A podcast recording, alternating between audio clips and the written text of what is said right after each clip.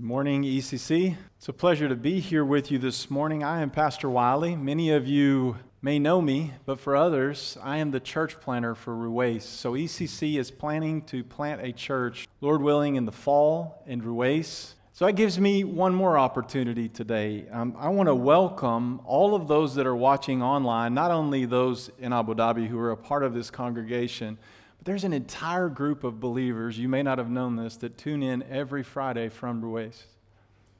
I want to just take a moment and just say, we love you. We know you're watching, and we know God has good plans for you in Ruwais. And so we just pray His will would be done. Let's go to the Lord in prayer. I just want to say a short prayer and then begin. Oh God, your servant Elijah prayed for you to open the eyes of his friend, to see what human eyes cannot see. I pray for your supernatural light to come to us today, not just in words that reach our ears, but in words that reach our hearts. Change us as we see you today, God. Bless this time. Bless the words of my mouth and the meditation of my heart, and may you be lifted up, Jesus. In your name I pray. Amen. You know, if you've seen any movies about World War I or World War II, you always see these trenches, these dug out places where men would be stuck behind these things, you know, and, and they would sometimes sleep there and live there for months, even years at a time. And these, these trenches were very discouraging places. They knew the task that they had was necessary.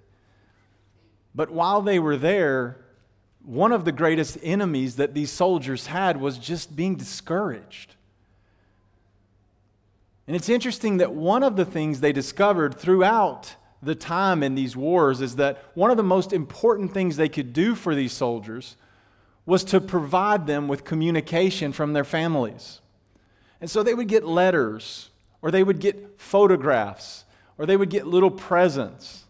And as they're sitting in these trenches, trying to just, striving to just not be discouraged and fearing for their life, they would see the photograph of the girl they loved or their parents. Or they'd be reminded in a letter of everything that was going on in the place they came from. And do you know, even though those photographs and those letters weren't shooting bullets at the enemy, they were strengthening the soldiers.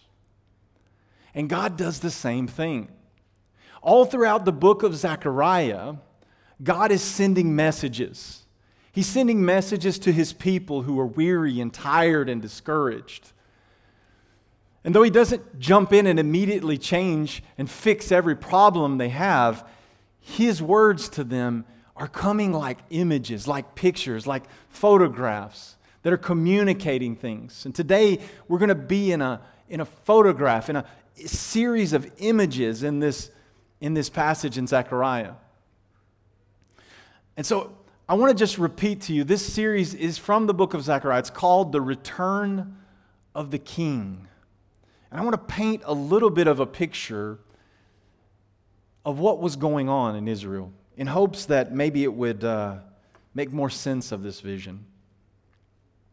So let me set the stage. The Israelites had been exiled servants of the nation of Babylon and later Persia.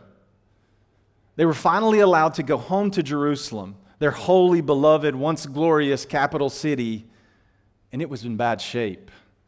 Their temple had been destroyed. It was a hard place to live in. And because of this, many of the Jewish people who were commanded by God to return didn't return. They actually chose to stay in Babylon. They chose to stay in Persia. It's a little bit like the children from my, my son's football or soccer team that they have here in Abu Dhabi. When my son said, Oh, we're going to live in Ruwais, the, ch- the children looked at him and said, Why would they do that? Isn't Abu Dhabi a much better place to live?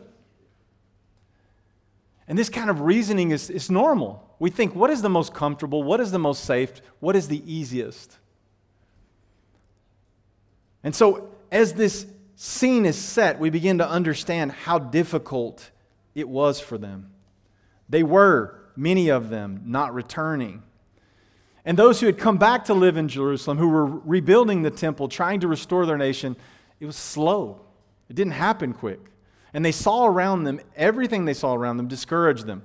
They looked at the broken walls of the city, and it must have been a reminder every time they looked of the sin that they had committed that caused the judgment to fall on them. It, it felt weak, it felt totally unsafe. It was broken. And the temple that they called a temple, really at this time, was like a slab with an altar on top of it. Can you imagine going from the glory of Solomon's temple to a slab with an altar on top of it? Not only that, they had come from these, town, these great cities of Babylon and these cities in Persia with temples so big they filled up blocks of a city, you know? And they're looking at a slab. I mean, this is the kind of life. They were like soldiers in a trench.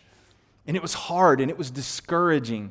And God is sending them the prophet Zechariah, and he's again and again showing them lift up your eyes and see. That's how this very passage begins. Lift up your eyes and see. And that's what I want to share with you this morning. Three of those, three of those photographs, those images that God is sending in this passage today. So let's read the passage and we'll take it piece by piece. Zechariah chapter 6, verses 1 through 8. Again, I lifted up my eyes and saw, and behold, four chariots came out from between two mountains. The mountains were mountains of bronze. The first chariot had red horses, the second black horses, the third white horses, and the fourth chariot dappled horses, all of them strong. Then I answered and said to the angel who walked with me, who talked with me, What are these, my Lord? And the angel answered and said to me, These are going out to the four winds of heaven after presenting themselves before the Lord of all the earth. The chariot with the black horses goes toward the north country and the white ones go after them. And the dappled ones go toward the south country. When the strong horses came out, they were impatient to go and patrol the earth. And he said, Go, patrol the earth. So they patrolled the earth. Then he cried to me, Behold, those who go toward the north country have set my spirit at rest in the north country.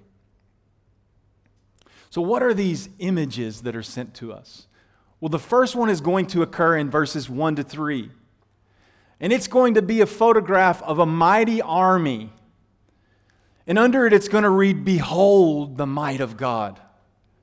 Behold the might of God. I want you to pay attention to the details of this text. What did Zacharias see? He saw four chariots.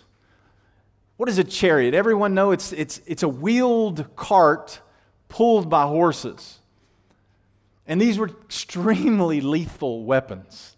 There was nothing people feared more than to see these massive chariots, and they would build them with iron or bronze big axles to run over their enemies. But they were also quick. Sometimes they could travel fast, they'd move from place to place. They were the best military equipment that existed at the time. And the better the chariot was, it was a good thing, but the better the horses were, it was even better. Why? Because the strength of the horse carried this chariot. And what does the text say very clearly in verse 3? No matter what color these horses are, all of them are strong. And what are these horses? Well, we learn in just a few verses, you read with me, that they come out from between bronze mountains, right? And and we learn that is where the presence of God is in this vision. So these aren't bad guys, these are the good guys, come to do God's will. And it's interesting that some scholars see these mountains, pay attention to them. They're not iron, they're bronze. Now, why would that be significant?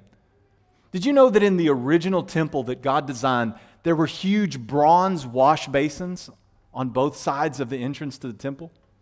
But here they're not little wash basins, here they're mountains. And it's as if God is communicating to the people your little town, yeah, it's weak and it's broken. Even when it was at its best, it was a basin. Mine are mountains. I'm strong. My horses are strong. My armies are strong. And though you're weak and discouraged, remember, hold this in front of you. Remember your God. And it's not only for the Israelite, obviously, that these things apply. when we begin to think about our strength, our significance, our battles spiritually, our families, our churches. I don't know about you, but you don't think a whole lot about the mightiness of a church, right? It's not like you think of a fortress or a tank, right? But the God behind us, the invisible God behind us, is amazing. Now, I want you to pay attention to my words here. I didn't choose to say the power of God, I chose might. And there's a reason for that. In English, might has a little different significance than power. Power is something you can count. Your cell phone has 87% might. No, it has 87% power. But might symbols signifies something sometimes more general, but it can mean quality. So think about the high quality. That's what I want you to see that God's things are high quality while Israel sits in ruins. And he says, Don't worry, I'm behind you. I'm here and I'm defending each and every one of you. And this should have been a huge, huge comfort. And we're weak, as I said before. But here's the, the message the, the beautiful message of this this is not an accident. Their weakness in God's strength is not an accident. As a matter of fact, in the Bible, God likes weak things. Why does God like weak things? Think about God liking weak things. God picks fishermen to be leaders of a movement that will change the world. I don't know about you, I wouldn't probably pick a fisherman. Would he make it through the interview process for ECC? You just think about this. This is who God picks. And, and it's funny, he forms these people. He picks shepherds to be kings. Do you really understand that? We read these stories, but do you really grasp that? A shepherd into a king? It's amazing. He picks a nation of Hebrew slaves to be his people on the earth. That's just, that's amazing. He likes weakness. He likes it so much that when he himself comes to the earth, he doesn't come with trumpets and fireworks. He comes in a stable. And he's born in a trough that you feed animals in because he likes weakness. And if you just understand how it works, it, it helps you a little. You see, just one little story will help. When you think about David and Goliath, David is, you know, close to three meters. I mean, Goliath is close to three meters tall in the Bible. Can you imagine if David had been three and a half meters tall? You read the story, and David's three and a half meters tall, and you, go, ah, that'll teach him. We got someone bigger and stronger, right? David is so great. But that's not the story. The story is the guy who's under two meters who's a shepherd with a sling. And when he finishes, he said, When I kill you, you will know that there is a God in Israel. You see, God picks the weak, He picks the church, He chooses because it brings Him glory and it shows His might in a greater way. Don't run from your weaknesses. God made you the way you are, and you're going to be filled with all kinds of problems and issues. But in your weakness, God has a chance to show his greatness. And in the church, it's the same way. Things aren't as they seem. Sometimes in the church, we feel unimportant. We're not on the TV or the news. People don't line up in the millions in Abu Dhabi to come to church here. The church is limited by money, we're restricted with coronavirus. Sometimes there's fighting within the same building. And you would think if there's a mighty God, why is it so weak? but it's by design. God is going to show his glory in a way through a weak vessel that he couldn't. You and I are jars of clay, but let the Lord pour his glory into you. And he will be what he pictures here. He's mighty. He'll be that for you. The second image that moves in this passage comes in verses 4 to 7. Verses 4 to 7. It says, Then I answered and said to the angel who talked with me, What are these, my Lord? The angel answers and said to me, These are going out to the four winds of heaven after presenting themselves before the Lord of all, uh, of all the earth. The chariot with the black horses goes toward the north country, the white ones go after them, the dapple ones go toward the south country. When the strong horses came out, they were impatient to go and patrol the earth, and he said, Go, patrol the earth. So they patrolled the earth. The second postcard image coming to Israel, it's a picture of a king sitting on a throne with his robe filling the temple, and he's in control. And under it, it says, God is sovereign. Behold the sovereign God. Now, how do I get that from this image? I want to tell you that there are four details in this text that show this king on this throne. The first is if you pay attention, these chariots don't just make a decision. You know, I think I'm going to go to the north. Where are you going to go? You're going to say, oh, okay, that's a great idea. They don't do that. They come from presenting themselves before the Lord. In other words, they're getting orders. They don't do their will, they do His will. And how do they carry that out? Well, we see a couple of them going to the north, these chariots. One goes to the south. It doesn't mention what happened to the fourth one. Maybe he stayed back in reserves or something. But the idea is this we know where Israel's enemies come from. Babylon and Persia came from the north, and they were the conquerors. They were the most recent enemies of Israel. Before them, from the south, came Egypt.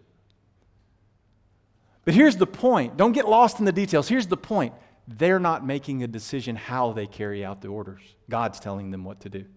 He tells them what to do, He tells them how to do it. Thirdly, He's the Lord of all the earth. Now pay attention. That means not this little city in Jerusalem only, He's the God of everywhere. It says they go out to the four winds of heaven. The, the same word for wind, ruah, is the word that also means spirit. And the idea here is that they're going like four points on a compass. They go anywhere they want to. Because God is not just God of Israel, He's a God of all the earth. And so His sovereign rule, His orders are obeyed. They're obeyed how God wants, and they're obeyed where God wants.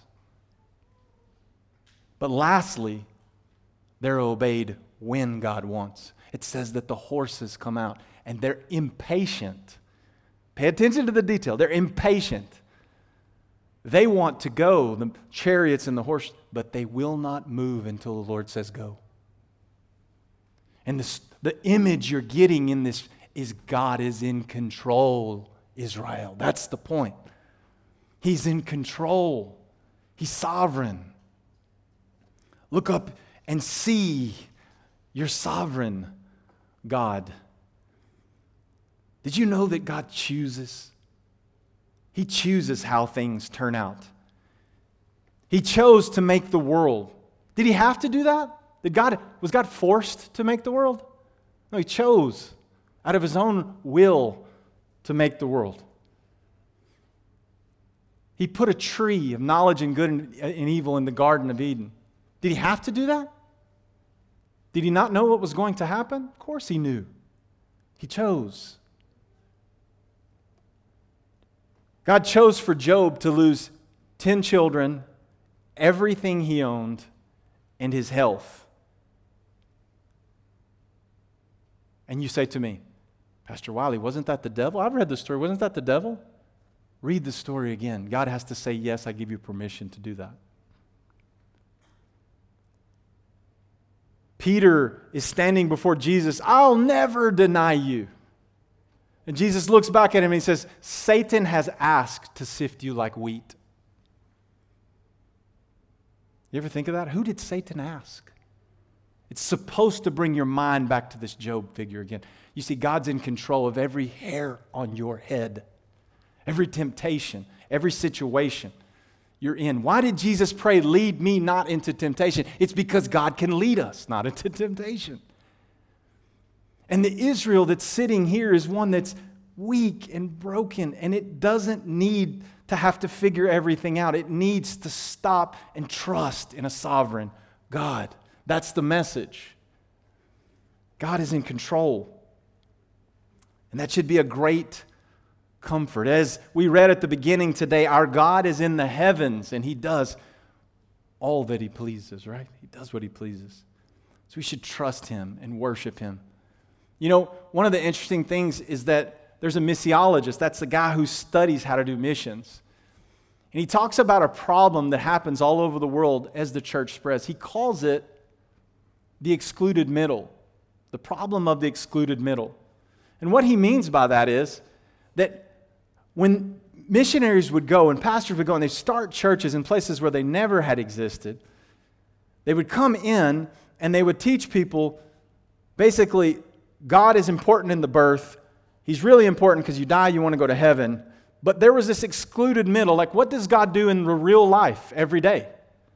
And so, what you ended up getting was these peoples that they were all about showing up with their children and having them dedicated. They were all about uh, having funerals and saying, God, send me to heaven. But in the middle, they go to the witch doctor because they can't grasp how God actually affects the real world.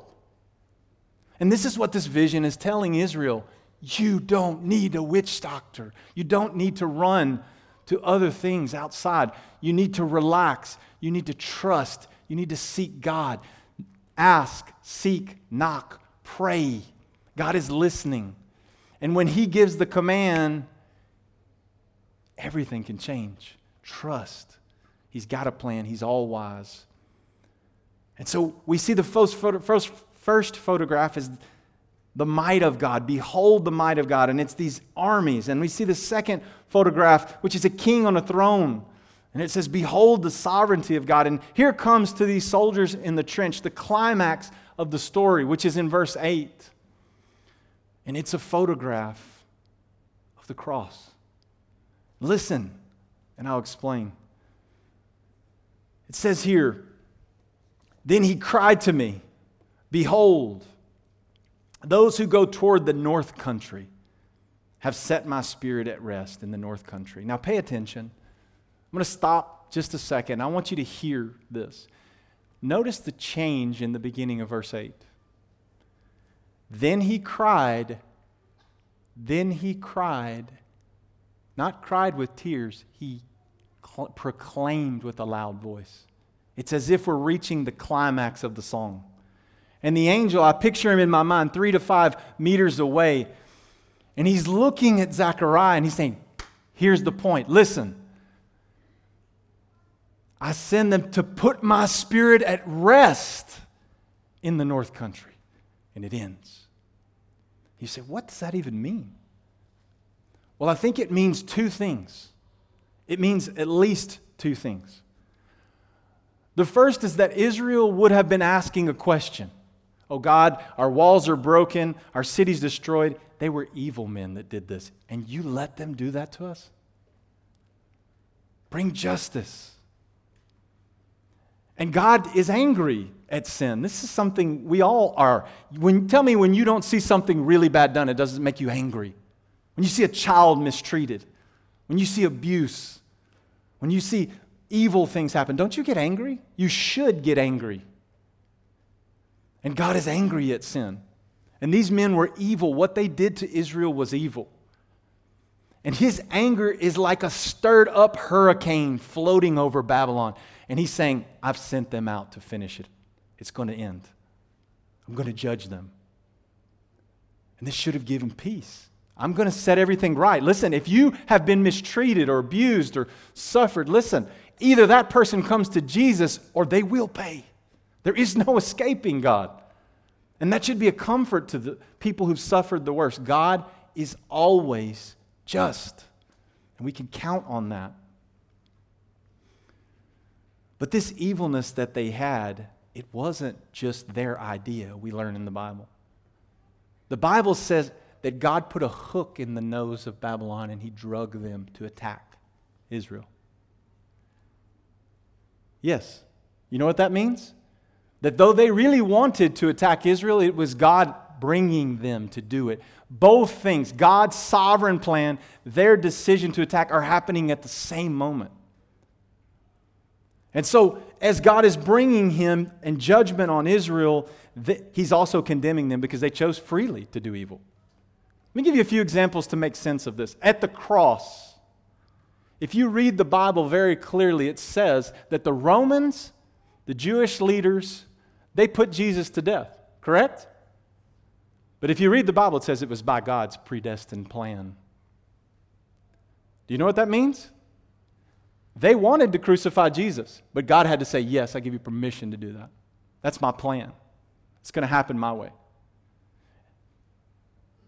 And when you begin to think about how this works out, Joseph's brothers, they did evil to Joseph. But Joseph looks him in the face and he says, You know, all the evil that you did to me, God intended it for good. God intended it for good. And so, while God is intending and choosing and drawing Babylon, they're freely doing it. And his brothers are freely doing it. And the Romans are freely doing it. And the two are coming together. And God is saying, You are my instrument, but you'll be punished for what you did too. That's a strange thought. That's a very biblical thought. And they were so proud of themselves for what they had did that in the book of Isaiah, verse t- chapter 10 and verse 15, God has to rebuke them. And this is what he says Shall the axe boast over him who hews with it? Or, shall, so, or the saw magnify itself against him who wields it? You know what God is saying? I swung you at my people. And you're going to brag about attacking them? You were my instrument. Don't boast. And so the judgment comes, but we see a second thing happening. It was God who had brought them. And so Israel had to have lived in some kind of anxiety. Are we keeping the law? Are we, are we doing right? Living in fear? Because they obviously were sinning. We've seen this in the book of Zechariah. And the second way that he sends his spirit to rest in the north country, it's as if God is saying, They won't attack you anymore. I'm going to put them to rest. They're going to give you peace. You're going to be able to build this temple. I've paid for everything, it's finished. The work is done. Spirit is at rest. I'm not going to bring them to attack you anymore. You're safe. Build your city. And, dear, dear ones, hear what I'm about to tell you.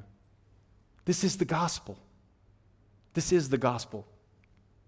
Don't be confused. I want to explain it, but hear what I'm about to tell you. God saved Israel from God. Did you hear what I just said? God saved Israel from God.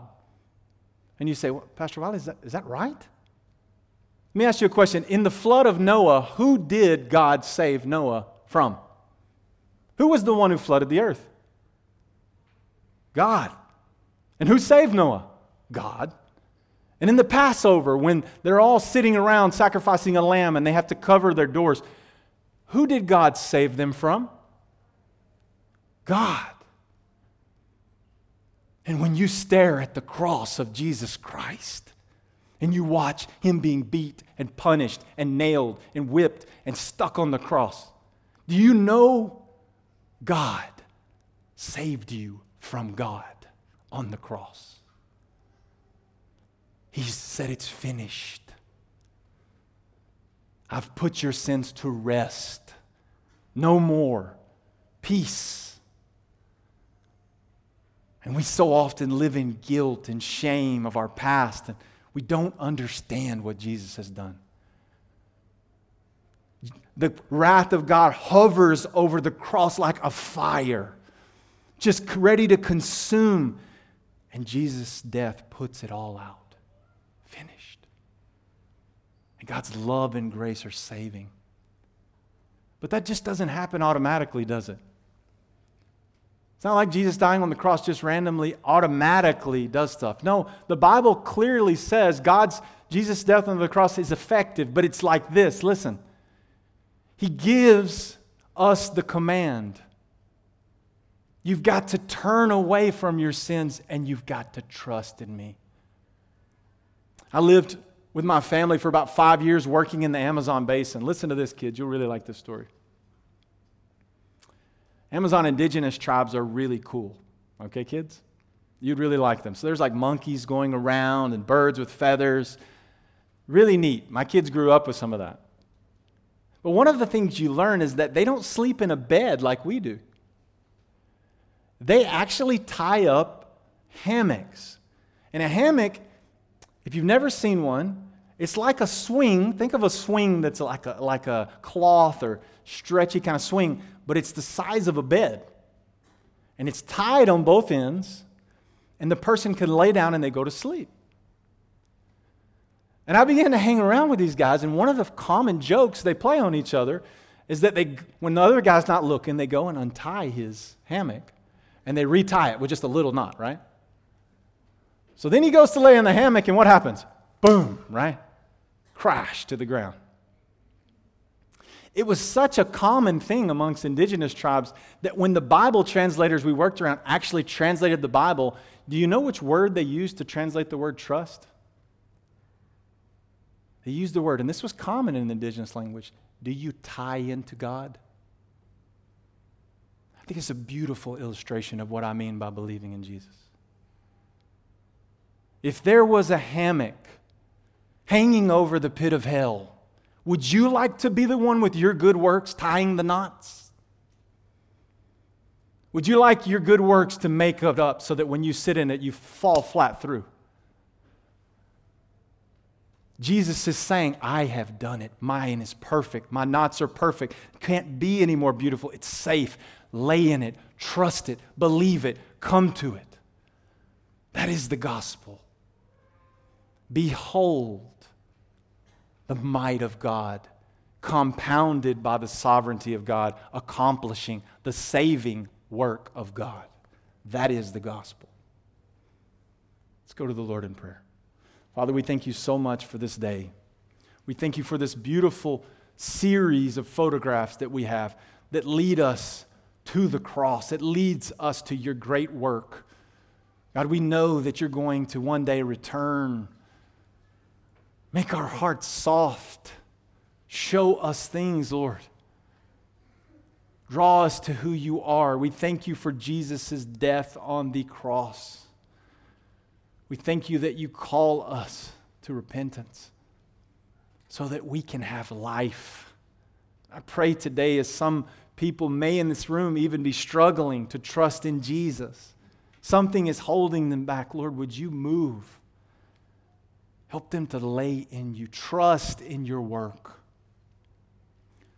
We thank you for this beautiful, beautiful passage.